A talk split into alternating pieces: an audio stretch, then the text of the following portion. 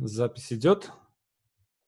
Итак, коллеги, приветствую. Сегодня на нашей творческой кухне Валерий Кизилов, экономист, консультант, основатель э, языковой школы Lesson Prime и основатель студии мобильных игр uh, Wild Fields. Валера, привет. Привет, Саш. Ага.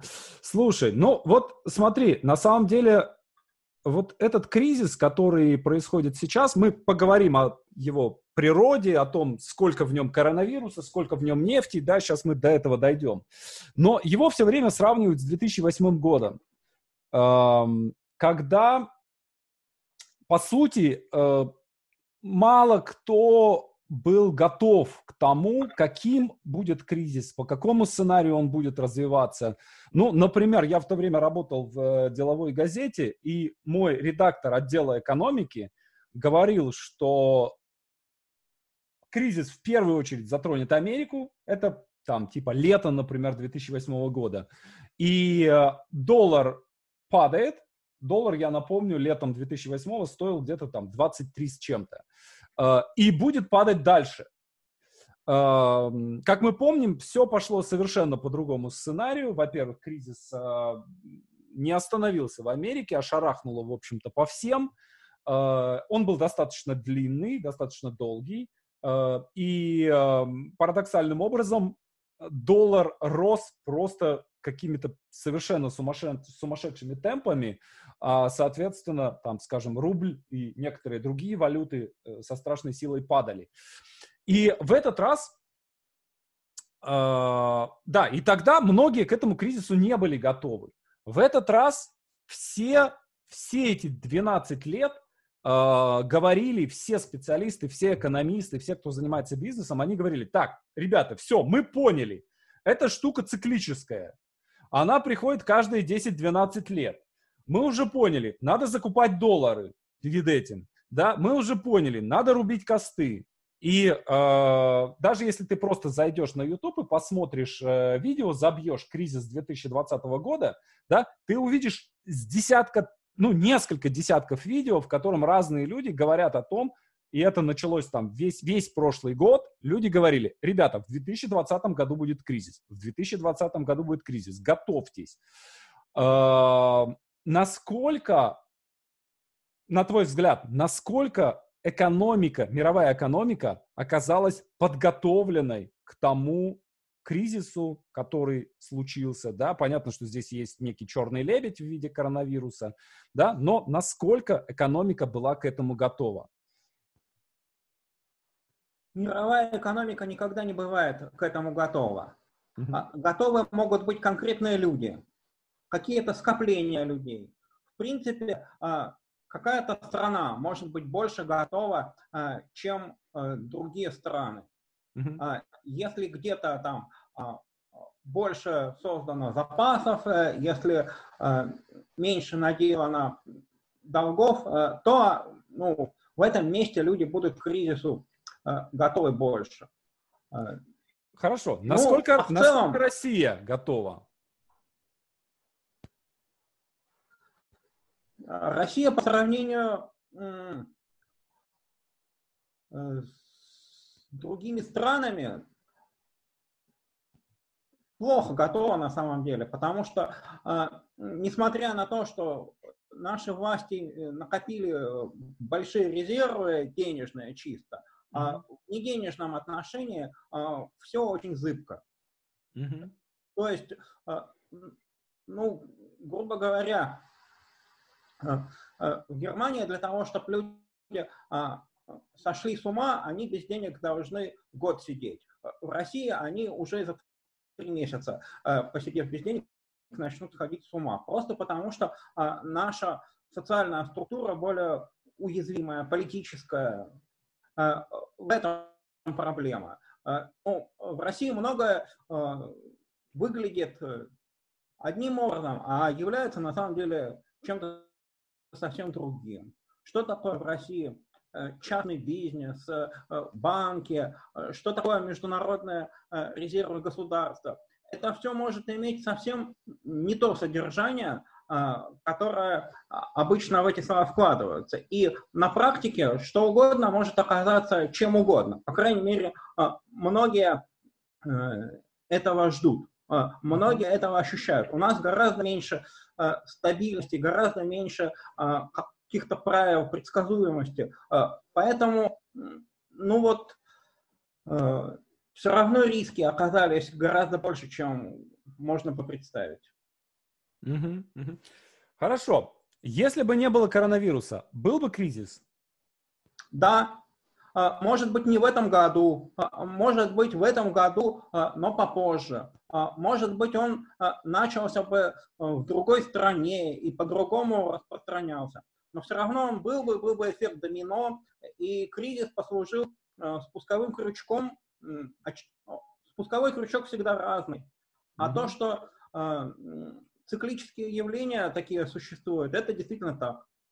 Uh, в прошлом, uh, в прошлый кризис, да, основной, uh, основным даже не поводом, да, а основной причиной стала, стал пузырь, э, вот этот деривативный пузырь в Америке, который раздували со страшной силой.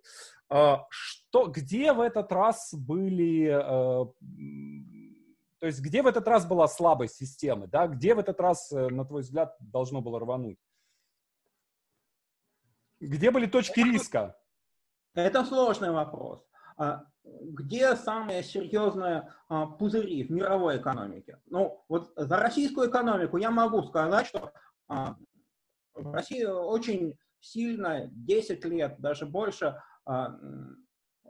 выдавались кредиты. Э, люди да. привыкали э, жить в долг, э, покупки оплачивать за счет самых разных кредитов, всякий бизнес, особенно крупный, окологосударственный, тоже к этому очень привыкал. Очень многие ну, привыкли думать, что всегда есть где занять и на какие-то даже годы свести за счет этого концы с концами. В мире Э, в мире гораздо сложнее. А в мире э, между разными странами есть, э, ну, как бы тоже страны-кредиторы и страны-должники. А, вот основной страной-должником является Америка сейчас, ну, Англия тоже. Вот. Страны-кредиторы в основном в Азии сосредоточены все эти э, долги, они достаточно э, разнообразного природы имеют, э, в них а, активно и государство участвует, и частный сектор. А, но из-за этого, конечно, тоже где-то возникают пузыри. Но они сейчас возникают не так, как было в прошлом деловом цикле. Вот. Угу. Собственно а в чем говоря, отличие? В чем отличие? банки стали гораздо меньше роли в этом играть. Если раньше, а, ну, главный кредитор по умолчанию это банк, uh-huh. и он а, выдает кредитов гораздо на большую сумму, чем э, имеет денег. Ну, у банков есть такая возможность, они, открывая счет одновременно кредитный, э, и просто могли создавать деньги. Последние 10 лет они почти этого не делали. А, но зато появилось много других кредиторов. Вот. А, Например? Государство или что? Частные какие-то? А, например, а, ну, ну вот мы можем даже на улице видеть э, офисы микрофинансовых организаций. Mm-hmm. Они стали э, гораздо более э, значимыми, чем раньше. А, а глобально, в крупном масштабе существует так называемая теневая банковская система. А, ну вот, есть хедж-фонды, есть инвестиционные фонды, которые а, покупают разные облигации. Но покупка облигаций – это, а, по сути, очень похожая операция на кредит. Mm-hmm. Да? Да. Мы можем купить э, чьи-то облигации, сами поспособствовать их выпуску, и фактически это тот же кредит. Но в отличие от обычного банковского кредита, он не подвержен а, банковскому а, регулированию, а, не подвержен требованиям держать э, резервы, поскольку у хедж-фондов нет мелких вкладчиков, они не должны подавать такие подробные отчеты. Вот есть, как бы считается, крупнейший в мире сегодня управляющий активами концерн BlackRock. Mm-hmm. Несколько триллионов долларов у них активы, это больше, чем два любых самых крупных банков в мире вместе взятые. Вот. И ну вот, их считают таким крупнейшим теневым банком мира. Вот. Но поскольку там нет депозитов до востребования, то и анализировать это все надо совсем по-другому. Это гораздо менее прозрачное явление. Ну, прозрачное в том смысле, что кто э, вкладывает туда деньги, в хедж-фонд, да? Ты это имеешь в виду? Или что? А, мы гораздо хуже представляем структуру их активов. Mm, да, я понял. Пассивов то, то, чем, то, чем они владеют, то, куда они вкладывают да. деньги. Да. Угу. А кто занимается регулированием э, хедж-фондов? Страна, на территории которой они находятся, или что? Здесь есть какое-то международное регулирование? По большому счету, а, этим пытаются заниматься всерьез только в Америке. Да. А, вот э, э, я по твоему совету посмотрел в свое время сериал «Миллиарды». «Миллиарды»? Да-да-да. Ну и как почти все американские фильмы и сериалы про фондовую биржу, а, там а, лейтмотивом проходит борьба да. комиссии по биржам и ценным бумагам э, с теми игроками, которые нарушают правила, установленные законом. Mm-hmm. А эти правила, по сути, сводятся к запрету на использование инсайдерской, инсайдерской информации. торговли, да. И э, так называемые запреты на манипуляции рынком. Вот. Формально такие законы есть почти во всех странах мира, а, но реально их пытаются применять а, только в Америке. Ну, вот mm-hmm. так, что действительно а, доставить беспокойство э, тем, кто это делает. Вот. Э, и, ну, на самом деле там тоже не получается, вот, как правило. Вот. Все же, э, ну, по большей части эти усилия остаются в туне.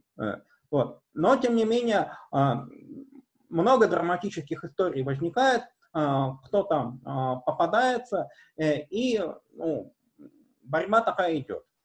Ну, вообще, в, целом, ты... конечно, в, целом, конечно, ну, в силу природы этой деятельности ну, настоящий контроль невозможен, по-моему. Угу. Ну, на самом деле, уж если мы про, про миллиарды заговорили, я, честно говоря, мне кажется, что там постоянная какая-то этическая неоднозначность э, присутствует, да.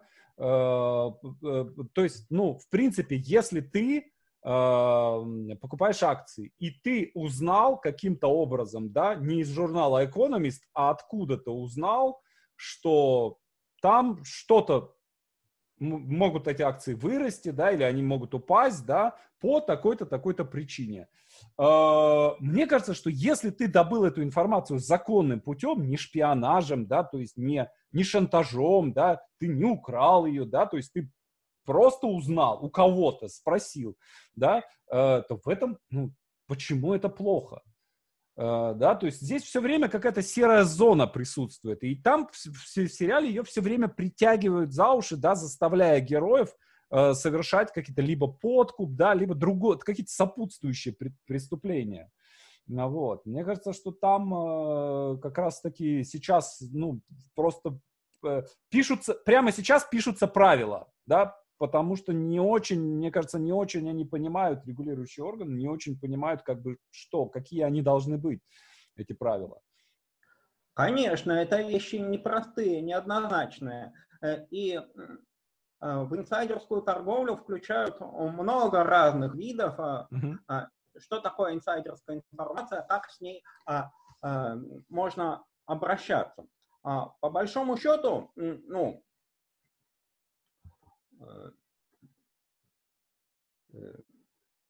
в акционерном обществе, где есть э, какие-то э, владельцы, есть управляющие, которым владельцы доверили управлять бизнесом. Mm-hmm. Да. Вот. да. эти управляющие обязаны э, действовать в интересах всех своих владельцев и соблюдать в том числе регламент э, обращения с важной деловой информацией, которая да. у них есть.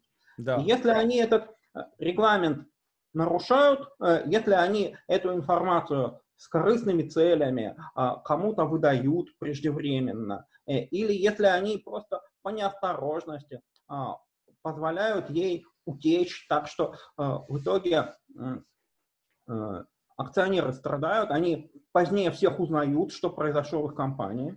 Вот. Mm-hmm. Ну, это нарушение, это нарушение сделки между менеджером и акционером. Вот. И, ну, должна быть какая-то защита пострадавшего в этом случае. Но вот какая она должна быть? Вот и какой может быть сделка, и кто должен в этой сделке пострадавшую сторону э, защищать. Это все вопросы э, достаточно сложные и не всегда ну, решаемые путем введения законодательства. Uh-huh, uh-huh, uh-huh. В конце концов, люди, которые сами не являются ни акционерами, ни менеджерами, ни инвесторами, они могут спросить, ну, почему на наши деньги содержатся суды и полиция, которая вот, решает проблемы этих людей.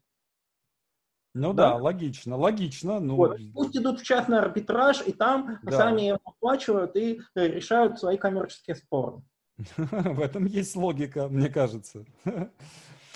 Э, слушай, а вот если, опять же, если мы заговорили про хедж-фонды, я слышал такое мнение, что э, на самом деле хедж-фонд это всегда э, такая быстрая какая-то история, да, то есть э, они зарабатывают деньги на, э, в тот момент, когда они собирают э, инвесторов, да, собирают пакет инвесторов, да, и они очень быстро после этого, да, то есть что у них цикл жизни недолгий, да, там 5-6 лет. А, и потом, после этого, да, они каким-то образом самоликвидируются и создаются под какой-то новой этой историей. Да, то есть, что это, опять же, и, и инструмент не очень эффективный для инвестиций, да, а эффективный для того, чтобы пылесосить тех людей, которые вкладывают в эти деньги, э, в эти хедж-фонды деньги. Что ты по этому поводу думаешь? Это, это правда или это какая-то сказка тоже для для Тут есть и правда и ошибка. Правда в том, что а, ну, это скорее спекулятивное учреждение, чем да. инвестиционное. А, да. Они а, ну, действительно совершают всякие операции, которые ориентированы на краткосрочный результат. В том числе, mm-hmm. действительно, это может и не иметь отношения, успешность этих результатов, к а, долгосрочным каким-то инвестиционным проектам деятельности компании. А, но mm-hmm. при этом это не значит, что сами по себе хедж-фонды обязательно существуют э, недолго э, и куда-то убегают. Вот. А есть, есть долгие хедж-фонды, которые существуют достаточно долго. Ну, э, у, э, и вообще, что, чем хедж-фонд отличается от, например, ну вот компания Баффета, она же не хедж-фонд,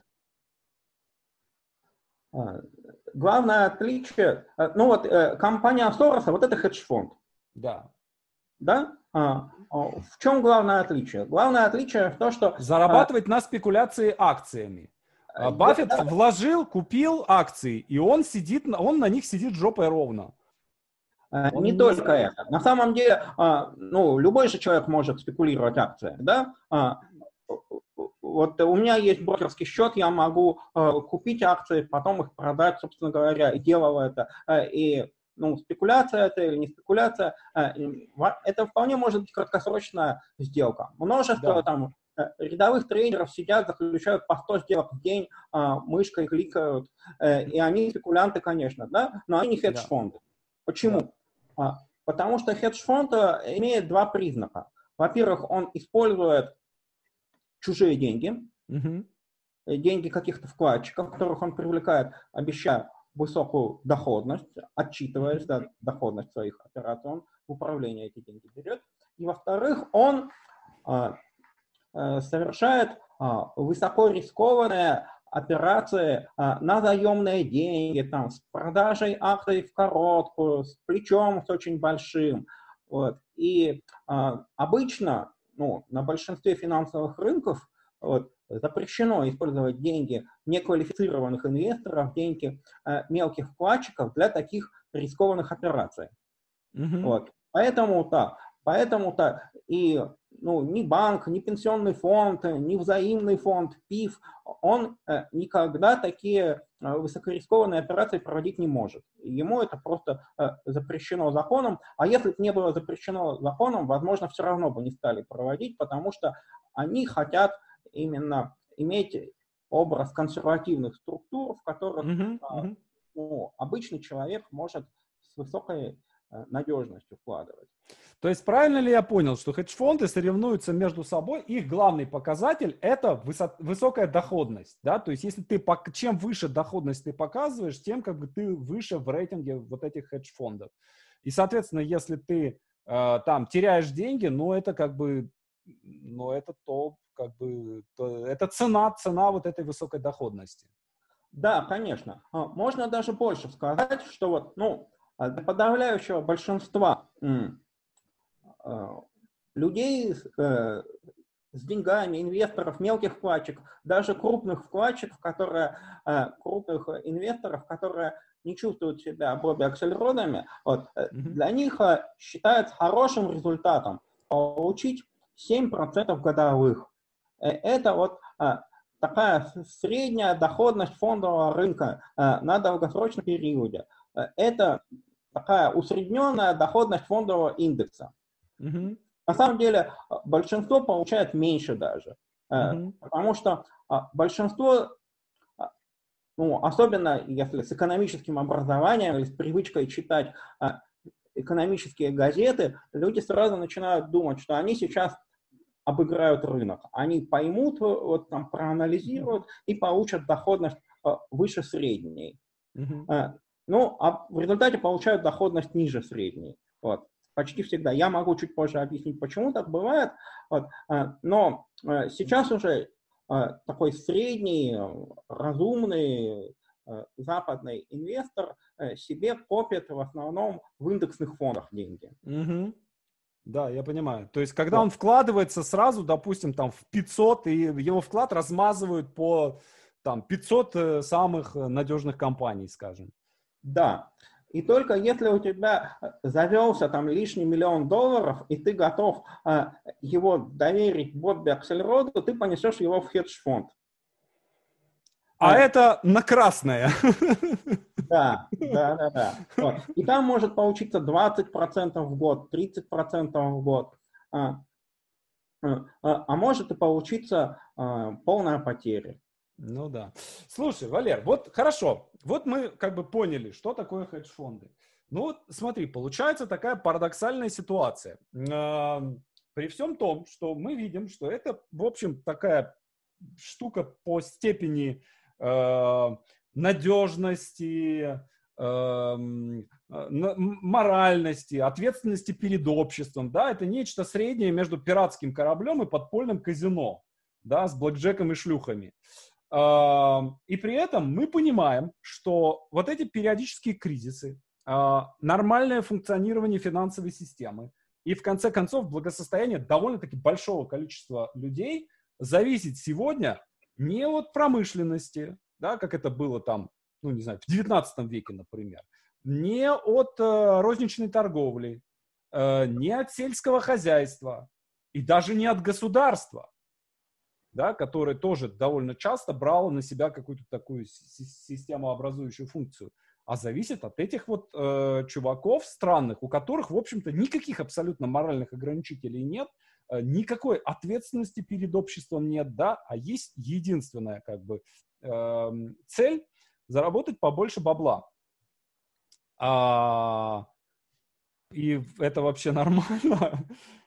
Я не знаю, какой я здесь должен задать вопрос, вот, да, но э, в принципе, да, получается так, что мы э, полагаемся на такой, на крайне ненадежные, э, то есть, ну, главным и э, каким-то системообразующим фактором является крайне ненадежный, крайне ненадежная институция. Э, прокомментирую. Ну, во-первых, все-таки, а, ну, это не пиратские корабли. А, хорошо, хорошо. Я... На подпольное казино, да, похоже, такой подпольный покерный клуб. Mm-hmm. Вот. Э, но все же не пиратские корабли, а, а ну... Хорошо, наоборот. хорошо, я снимаю, я снимаю пиратские корабли, э, не, не пиратские такие. Дальше. Кредитующие корабли. корабли, которые выдают сначала вам что-то, прежде чем вас ограбить, какую-нибудь бумажку с печатью. Вот. Насчет того, что они безответственные и думают только о деньгах, а, ну да, но а политики более ответственные? Вот я боюсь, что нет. Что даже... Но, Валер, у них, смотри, опять же, у политика есть э, босс, перед которым он отчитывается. Это избиратель, да? И, соответственно, там Трамп, скажем, для него любая внешняя политика – это инструмент внутренней политики, да, потому что от, в зависимости от того, насколько он громко ругается с Китаем, его поддержит там Тех, Техас или, прости господи, Мичиган какой-нибудь на выборах. Вот, и он это должен учитывать. Uh, у, акци... uh, у менеджера, который руководит компанией, у него есть свои боссы. Это акционеры и это клиенты. Да? То есть, если он кинет клиентов, клиенты не дадут ему денег, акционеры не получат денег, и его просто пинка под зад дадут.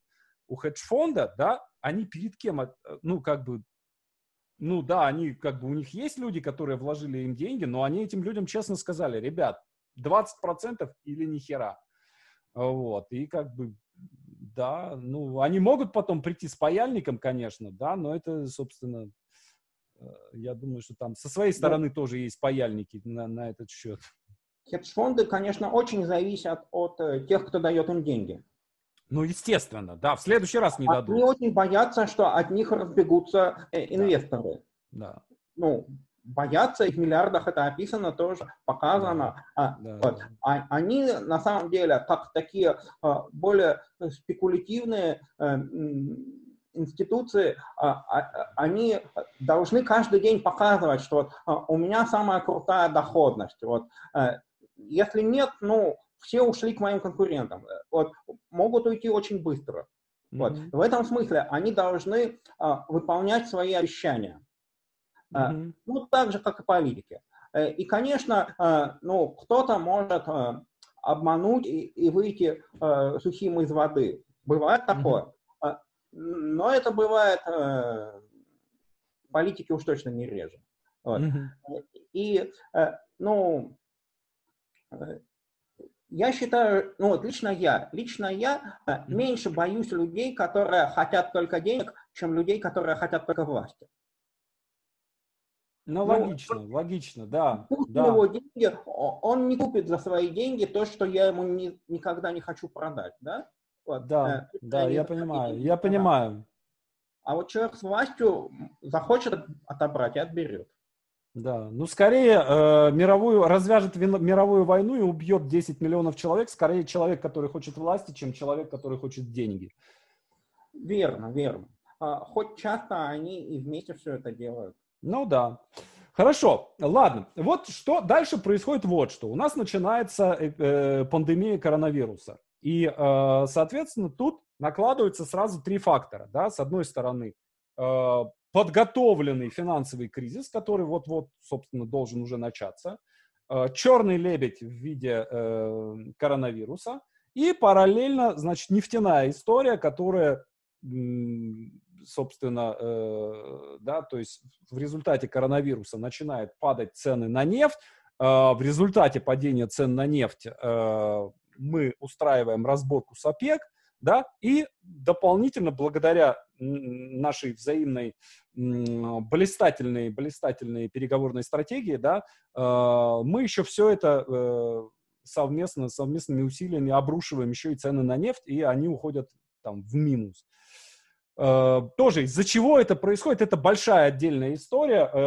Я не знаю, ты читал или нет, Wall Street Journal написали, напомнили историю про вот того чувака, который перед э, войной, перед вторжением в Кувейт закупил все эти самые, да, закупил все танкеры дешевой нефтью, заполнил, и э, за день заработал 100 миллионов долларов, купил себе замок в Германии и э, там нормально, прекрасно там себя, себя чувствовал. И все, э, все как бы люди, которые занимаются торговлей нефтью, да, его people стучит в их сердца, и они, естественно, там начали, э, начали резко спекулировать, да, начали э, резко ронять цену на нефть, что на самом деле, ну, на мой взгляд, это разумное предположение, говорит о том, что все ждут быстрого отскока. То есть, э, ну, ее имеет смысл ронять только в одном смысле, да, в том смысле, что если ты ждешь, что цена вырастет обратно, э, и э, если ты эту нефть добываешь и выкидываешь на рынок, да, то ты захватишь рынки, если ты ее продаешь, да, то у тебя будет много дешево купленной нефти, которую ты сможешь продать дорого. Насколько насколько здесь э, вот в этом всем, насколько велика роль именно коронавирусной вот этой истории, да, и насколько в этом всем велика роль э, нефтяного вот этого какого-то нефтяного блицкрига, как ты считаешь? Я понимаю, что я сразу как бы несколько таких тем. Коронавирус помог нефти упасть. Это, конечно. Совершенно верно, да, да. А, помог прежде всего а, за счет того, что сократил экономическую активность в Китае, ну а меньше экономической активности, меньше покупается нефти. А, вот эта связь э, железная. Угу. Но есть и другой момент. У нас развалился картель, ОПЕК+. Да. С картелями такое иногда бывает. Они разваливаются. Ну, просто потому, что э, любому участнику картеля выгодно в тайне от партнеров поставлять на рынок больше товара, чем договорился. Вот. И в ОПЕК старой, которая была еще не плюс, а, такие случаи постоянно случались. Ну а когда уже там появились а, ментально чуждые э, изначальным организаторам участники вроде России, вот, такое стало ну, еще более вероятным. И вот оно случилось. Ну, как ты считаешь, со стороны э, Сечина это было вообще... Ну, я не думаю, что это Сечин принял решение. Я думал, думаю, что ему просто велели это сделать. Э, ну, вот как ты считаешь, это было верное решение? То, что они ну, сделали. Ну, оценивать там Путина, Сечина, как каких-то нефтяных стратегов и организаторов картелей. Ну, в, э, исходя из последствий. Исходя ну, из того... Скептического мнения по поводу их а, талантов стратегических. А, но последствия тут а, достаточно в глаза бросаются. Мне кажется, самое интересное тут даже не с этим связано, а вот... Как ты, как ты хорошо и аккуратно сказал. Последствия тут в глаза бросаются. Ну, мне кажется, что самое точное, э, это вот тот самый мем с котиками. Наташа, мы уронили все. Да, да. Вот. Но вот обрати внимание, Казалось бы, Трамп а, приложил усилия, чтобы всех там помирить, да. э, и э, несколько дней, по-моему, уже пару недель назад объявили, как ну, достигли соглашения. Россия там согласилась сокращать э, э, больше, чем раньше, больше, чем 6 марта да. Россия согласилась сокращать объемы поставок нефти, а нефть все равно дешевая. Да. Вот. И, ну, потому что никто не верит. Да. И ну, мне кажется, думаю, что, мне кажется, что тут спекулянты еще подключились. Но Трамп вообще красавчик, потому что он-то на самом деле не связан, он не входит в картель. Ему запрещено по закону. Америка не может по закону входить в картельные сговоры.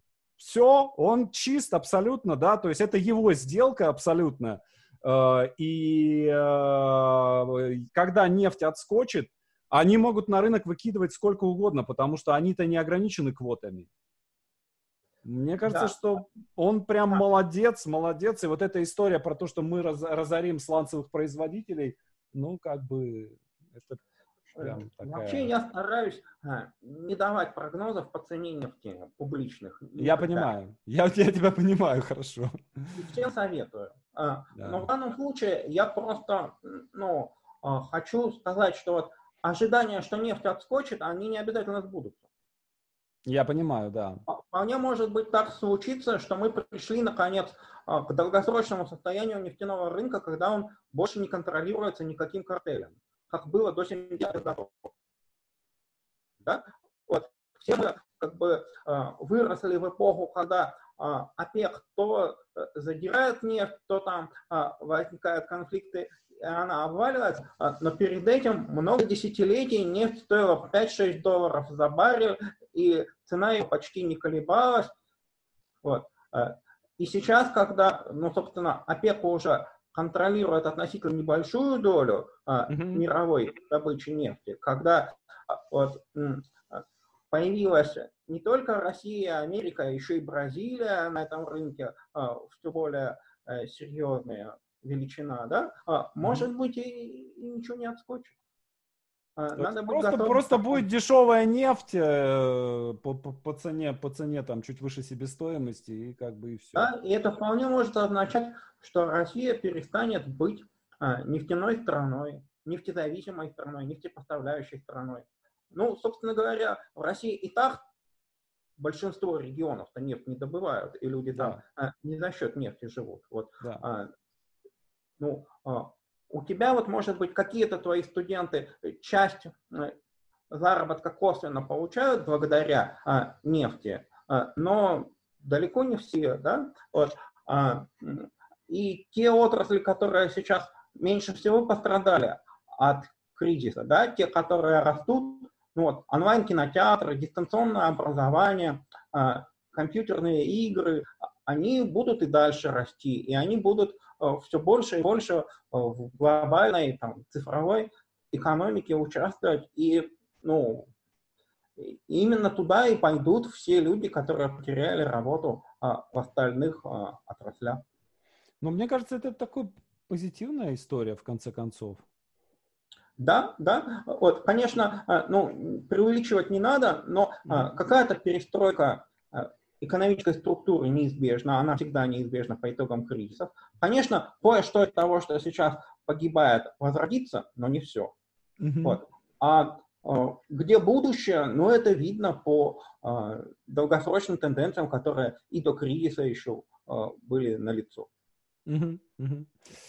Хорошо, а, вот смотри, начинается, э, начинают вводить карантин, да, ну вот, ну, во-первых, надо понимать, что м, в России карантин не введен, да, то есть э, у нас существует какой-то странный вот этот режим самоизоляции, который не, э, не ну, его правовая основа не очень понятна, да, то есть это не режим чрезвычайной ситуации, это не то есть бизнесы не имеют возможности включить э, форс-мажор и отказаться, скажем, от своих обязательств.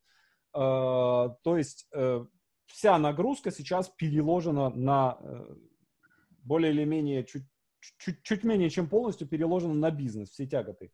Вот. И э, дальше он просто начнет сыпаться, да, он сыплется уже сейчас, да, то есть э, кто-то там каким-то каким чудом там старается своих сотрудников сохранять, но так, все, все тяжело на самом деле. И м, как ты считаешь, вот то, что сейчас э, в России происходит с поддержкой бизнеса, во-первых, как ты оцениваешь те меры, которые сейчас, э, то, что делается для поддержки бизнеса, Насколько они достаточны, недостаточны. И что, на твой взгляд, во-первых, где нормально, правильно и хорошо, вообще есть ли где-то, где нормально, хорошо и правильно поддерживают бизнес, да, и какой здесь может быть, э, какая здесь вообще должна и может быть поддержка для, для бизнеса. Потому что, ну, если э, мы сейчас просто как бы по чем сильнее мы разрушим бизнес, вот у меня такое ощущение, я не знаю, может быть, ты не согласен, да, э, тем длиннее будет восстановление, тем дольше будет восстановление после того, как будет снята, снята самоизоляция, и мы начнем выходить там где-то, я надеюсь, там к середине лета. Тут, возможно, я буду противоречить тебе. Окей, хорошо. А, дело в том, что Спасение бизнеса – это концепция а, для меня сомнительная. Вот. Социалистическая? Но я левак все-таки немножко, должен признаться. Ну а почему тогда ты хочешь спасать бизнес, а не бюджетников, не пенсионеров? А, э, ведь, э, а, ну вот, я считаю себя правым либертарианцем, но э, для меня естественный ход мысли в том, что правительство должно позаботиться о тех, вот, о ком оно изначально обещало заботиться, о тех, кто действительно наиболее слаб и зависим. Вот. Смотри, если сейчас нарисовать несколько триллионов рублей и раздать их малому бизнесу, ну, упадет покупательная способность пенсии и зарплаты библиотеки. Есть в этом смысл. Инфляция да? скакнет. С другой стороны, с другой стороны, а, в бизнесе кто работает? В бизнесе работают наиболее гибкие люди, Это а, так. которые Это так. лучше всех а, понимают, как адаптироваться, как приспособиться, как избежать самых серьезных потерь. Mm-hmm. Вот. В бизнесе работают также люди, которые ну, сознательно решили рискнуть своими деньгами. Вот. Э, ну, кто-то, допустим, э, копил запасы, а кто-то наоборот, а, набрал долгов и вовсю вложился в расширение, вот, перед тем, как жахнуло. Mm-hmm. Вот. Ну, должен первый быть вознагражден за, за более как бы, серьезное понимание. Э, должен, он должен быть вознагражден. Вот. А второй человек, ну, он как бы но он же сам понимает, что да, вот не рассчитал я, ошибся, не туда попал. Может быть, он потеряет бизнес. Может быть, он станет банкротом в итоге. Вот. Э, и, ну, когда он начинал, он это знал. Да? И на самом деле, если он ну, как бы э, все равно предприимчив, он поднимется, он mm-hmm. затеет что-нибудь другое, то, что окупится, он научится. Вот. Ну, в этом как бы суть предпринимательства. Вот. А э, что, что вот очень многие хотят, понятно, почему хотят, да, страшно идти и видеть, что э, на всех вывесках написано аренда, аренда, аренда. Да. Вот. Вот. Э, действительно, ну вот как бы э, мелкие предприниматели во многих отношениях это надежда э, страны, да, вот, и Э, э, э, ужасно безответственно поступило правительство, что заставило всех закрыться, но при этом а, платить за, за все. Да? Вот сейчас да. самый популярный анекдот на сайте анекдот.ру уже несколько недель подряд висит какой, что а, а, заходит Путин в бар и говорит, всех угощаю за счет заведения. Да, да, да, да, да.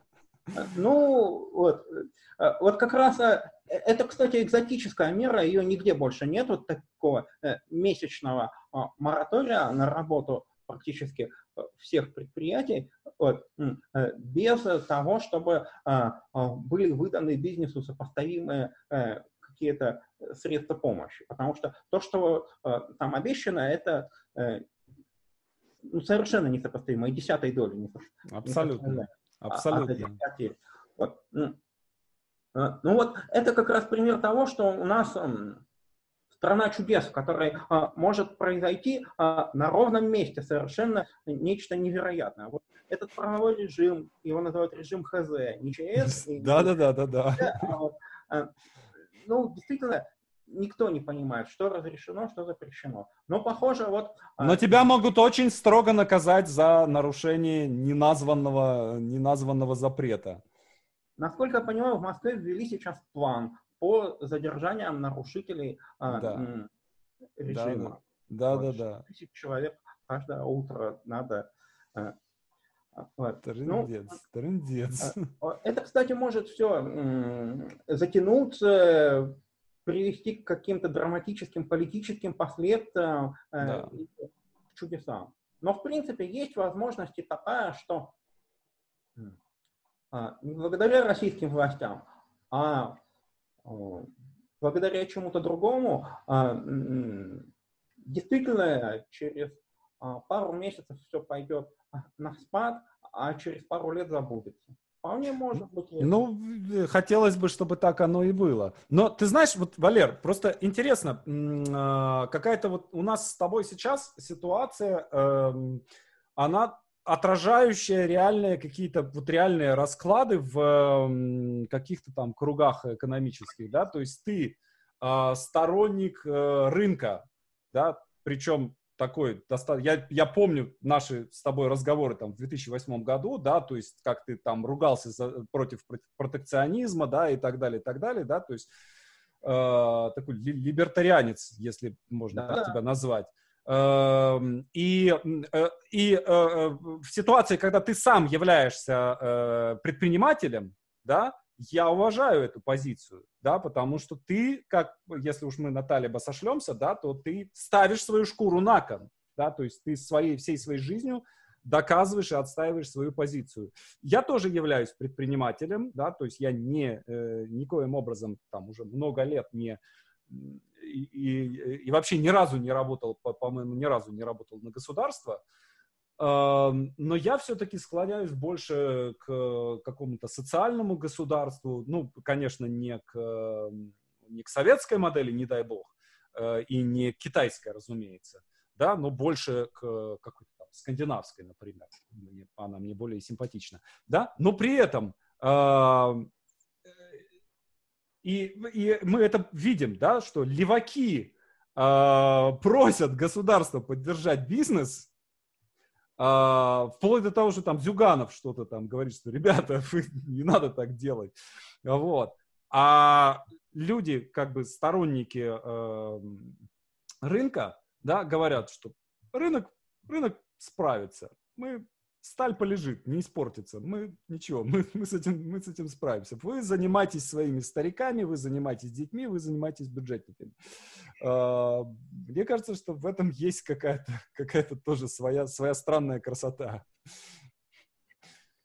Окей, хорошо. А, идем дальше. А, насколько, вот как ты считаешь, вот сейчас, да, сейчас начинаются там, допустим, там, вот я с утра смотрел в Мичигане, начинаются какие-то митинги протестов, да, и э, есть такая тоже концептуальная история, э, что, э, мне кажется, это немножко ложная дилемма, да, что мы стоим перед выбором, или мы э, защищаем людей, да, э, вводя карантин, да, либо мы защищаем экономику, э, ослабляя карантин, не вводя карантин, да, то, что мы видим там, скажем, в Беларуси, где вообще там на, на все забили. А, и понятно, что, в принципе, и то не очень хорошо, и это не очень хорошо, да, то есть выбор между плохим и плохим. А, и если мы не, например, если мы говорим, все, наша, наш приоритет это экономика, да, мы не занимаемся, мы не вводим никаких ограничительных мер, ребята, идите и зарабатывайте деньги. Э, понятно, что через какое-то время просто все будет хуже, да, то есть вот где здесь какой-то, есть ли, возможен ли здесь какой-то баланс, э, и есть ли кто-то, кто э, находит этот баланс лучше всего? Баланс жестких ограничительных мер и баланс, э, ну, какого-то вот уже там перехода к э, восстановлению экономической жизни нормальной, да, насколько это возможно там в нынешних ситуациях? Ну, я прошу прощения, что в карантинах очень мало понимаю. Mm-hmm. Читаю э, некоторых авторов, которые понимают, но в качестве пересказчика того, что я узнал про карантины из Фейсбука за два месяца, э, я э, не очень рвусь а, выступать.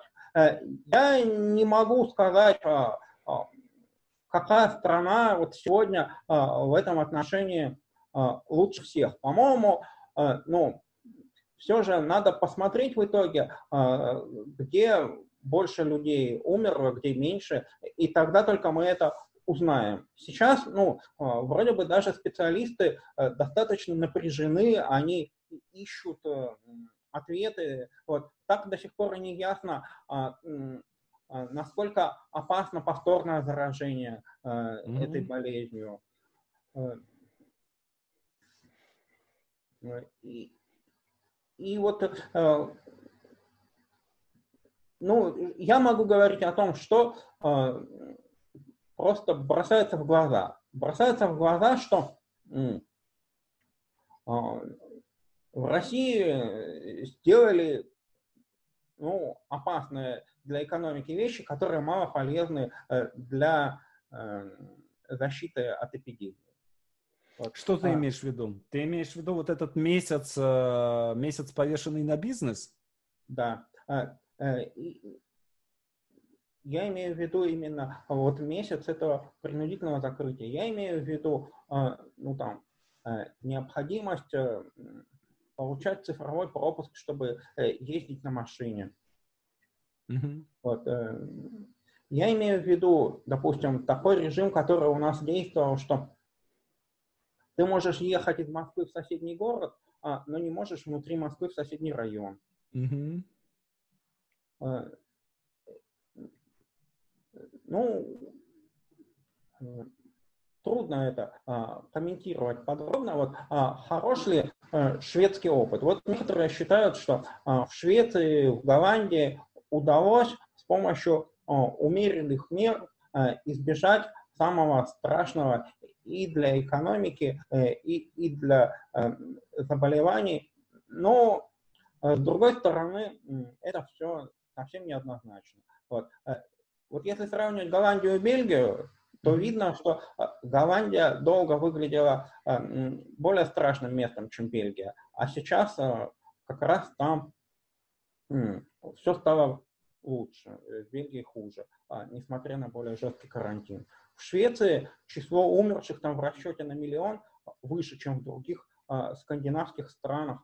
Это как бы а, играет на руку а, аргументу о том, что действительно жесткий карантин мог бы, а, более жесткий карантин мог бы спасти больше людей. Но с другой стороны, вот, а, все эти цифры быстро меняются, и неизвестно, получится ли так же, как а, с Бельгией и Голландией. А что такое вообще карантин?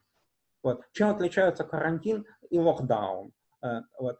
Это достаточно сложный вопрос, я боюсь просто даже э, тут. Ну, э, карантин э, это введенный насильственно, да, то есть это когда государство говорит, я вам приказываю, оставайтесь дома, да, а у нас какая-то странная история, да, самоизоляция. Вы должны сами остаться дома, да, причем изначально это было так, что не называлось слово коронавирус, не называлось слово карантин, да, нам писали письма, там жена у меня получала, э, что отнеситесь со всей серьезностью к текущей ситуации, оставайтесь дома, да, какой ситуации? Ну, вы объясните мне, да, то есть, ну, как бы, ребят, разговаривайте с нами, в конце концов, да, и, эм, э, ну, понятно, что тут всякие, ну, парадоксальные решения, да, скажем, Э, то, что ты можешь пойти в аптеку, да, ты можешь пойти в магазин, где ты с высокой степенью вероятности можешь что-нибудь хватануть, но при этом ты не можешь, например, пойти э, там, ну, от чего я больше всего страдаю, да, что я не могу выйти на пробежку. Для меня это мучительно. То есть мне этого прям вот просто те, тело, тело просит. А ведь ты бегаешь а, рано утром в безлюдных совершенно местах. Абсолютно. Ну, конечно.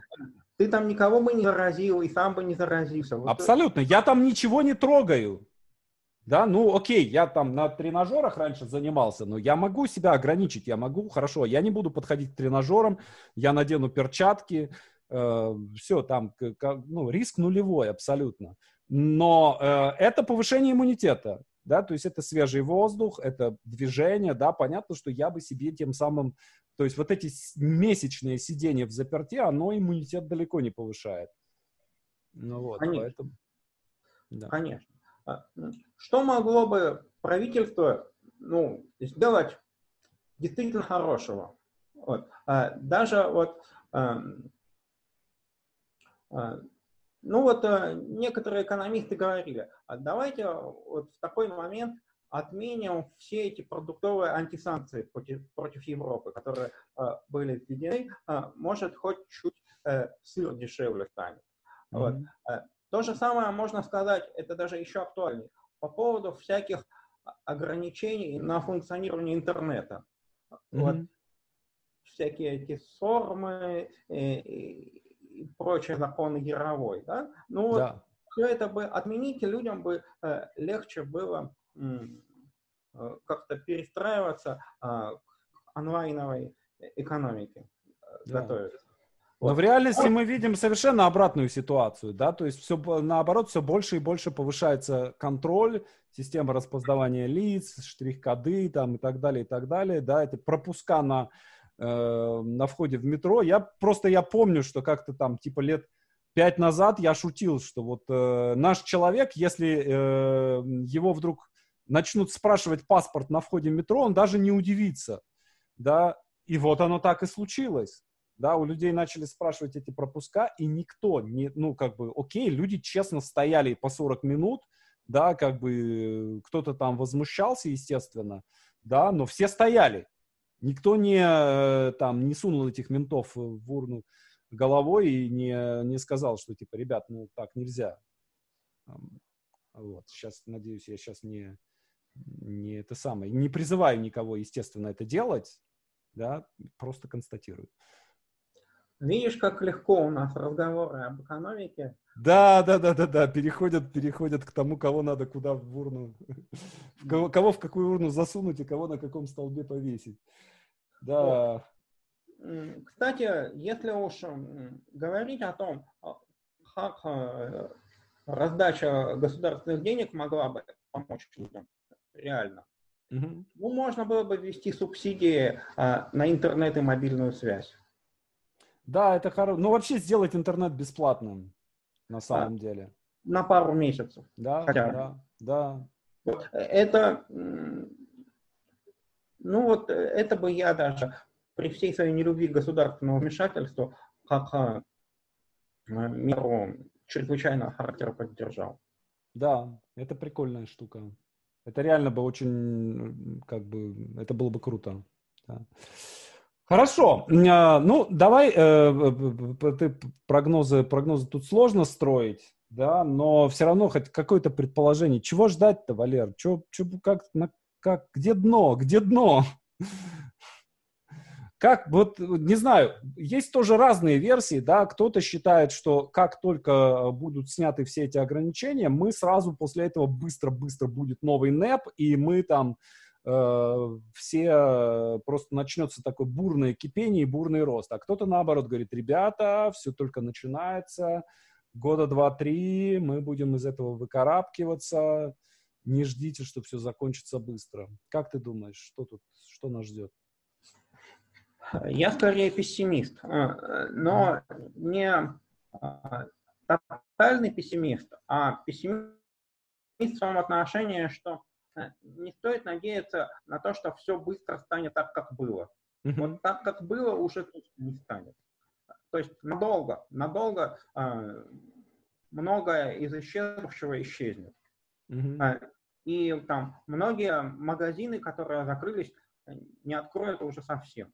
Угу.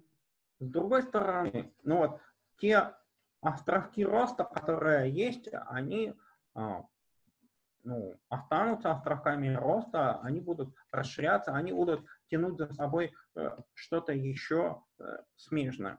Угу. То есть, как и любой кризис, это будет э, пере, перестройка, переворот. Вот. Э, что-то старое уйдет, э, что-то новое возникнет. Э, ну, если у нас не будет новой Великой депрессии на 10 лет mm-hmm. с мировой войной в финале, вот, то все будет хорошо, но не так, как было. Mm-hmm. Вот. А, ну, а, это будет по-разному в разных местах, а, в разных странах, в разных отраслях.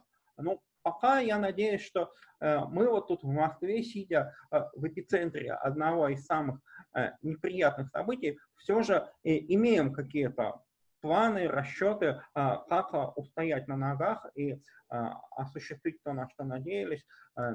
Ну и это многим доступно. Mm-hmm. Как ты считаешь, а, Америка сейчас, э, ну, вообще, как бы, есть шанс сейчас нам с Америкой помириться, да, и э, с учетом того, что есть некоторые признаки того, что э, новый главный враг Америки это Китай, да, и то, что они сейчас активно раскручивают эту тему того, что это в Ухане, они сделали, они сами там всех заразили, да, то есть это уже там не только Fox News, да, но уже там вполне серьезные издания это все обсуждают. да, и э, понятно, что готовится какая-то кампания в Америке против Китая. Э, может как-то, ну, они от нас отстанут, да, и мы как-то от них отстанем и займемся уже какими-то своими делами. Ну, когда в России будут другие власти, то, конечно. Слушай, будет война, э, в Америке будет война с Китаем, как ты думаешь? Нет, войны не будет. Ну, слава богу. Ну, ну, не должно быть. Конечно, так в 1913 году тоже. Да, да, да. Я вчера слушал лекцию как раз про, про 1913 год. И там, конечно, да, какие-то тоже страш, страшноватые параллели такие. Да. Ну хорошо, большое тебе спасибо. Я желаю... Э, как у тебя, кстати, твои бизнесы-то как? У тебя Lesson Prime э, это очная школа, да, а мобильные это полностью, полностью интернетовская история. Ты, ты как проскакиваешь? у нас а, вот как раз начиная с китайского Нового года офлайновая школа закрыта и не работает. Все вот. вообще закрыто. А вы в онлайн, в онлайн не стали переводить? А, я вот э, с этим тянул, тянул, тянул Э, но, наверное, именно сейчас, э, в ближайшие дни будут совершены какие-то э, решающие действия в этом направлении. Вот. Но, в принципе, школа, курсы китайского языка, которые я создал, уже не основная моя деятельность. Там я остался скорее почетным основателем, а оперативное руководство а, у других людей, моих близких, а, э, я сейчас а, по возможности стараюсь видеоиграми заниматься. Ну и как у тебя, как оно, растет? Растет эта история? Да, да. Я вот сейчас делаю четвертый проект.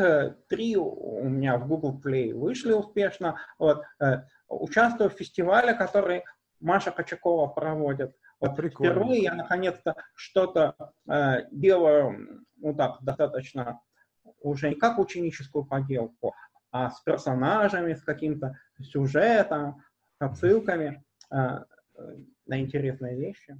Прикольно. А ты сам, сам делаешь или у тебя команда каких-то? Ты сам ручками делаешь что-то в этом? Первые вещи делал исключительно сам. Э, вот сейчас на четвертую игру привлек художника. Впервые э, мы работаем уже в тандеме с художником. Прикольно. Вот. Классно, слушай, вот, вот я никогда не думал, что ты, что ты это будешь, будешь этим заниматься. Но мне кажется, что это прям очень правильная история. А ты у Маши курс, курс проходил, да? Или, я или сам учил? Я обязательно когда-нибудь пойду у нее поучиться, вот, uh-huh. а, но пока не довелось. Uh-huh. Вот. Ну но... ладно, хорошо. А. Хорошо, большое тебе спасибо. Мне кажется, что мы интересно, интересно, прикольно и полезно пообщались. Дай бог, дай бог нам все это дело пережить, увидеться на той стороне, вырастить наши бизнесы.